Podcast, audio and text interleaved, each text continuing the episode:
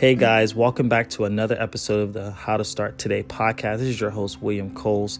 Thank you so much for tuning in, and I'm really excited for this topic. And it's going to be based around this question of who do you want to become?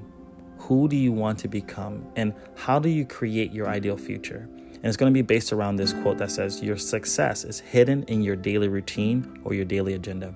We're going to ask ourselves these key questions like, so if if whatever you're doing right now or if you're doing something, is it a reflection of the person you want to become? How do you want to see yourself spending the majority of your time 5 years from now? How do you feel about yourself 5 years from now?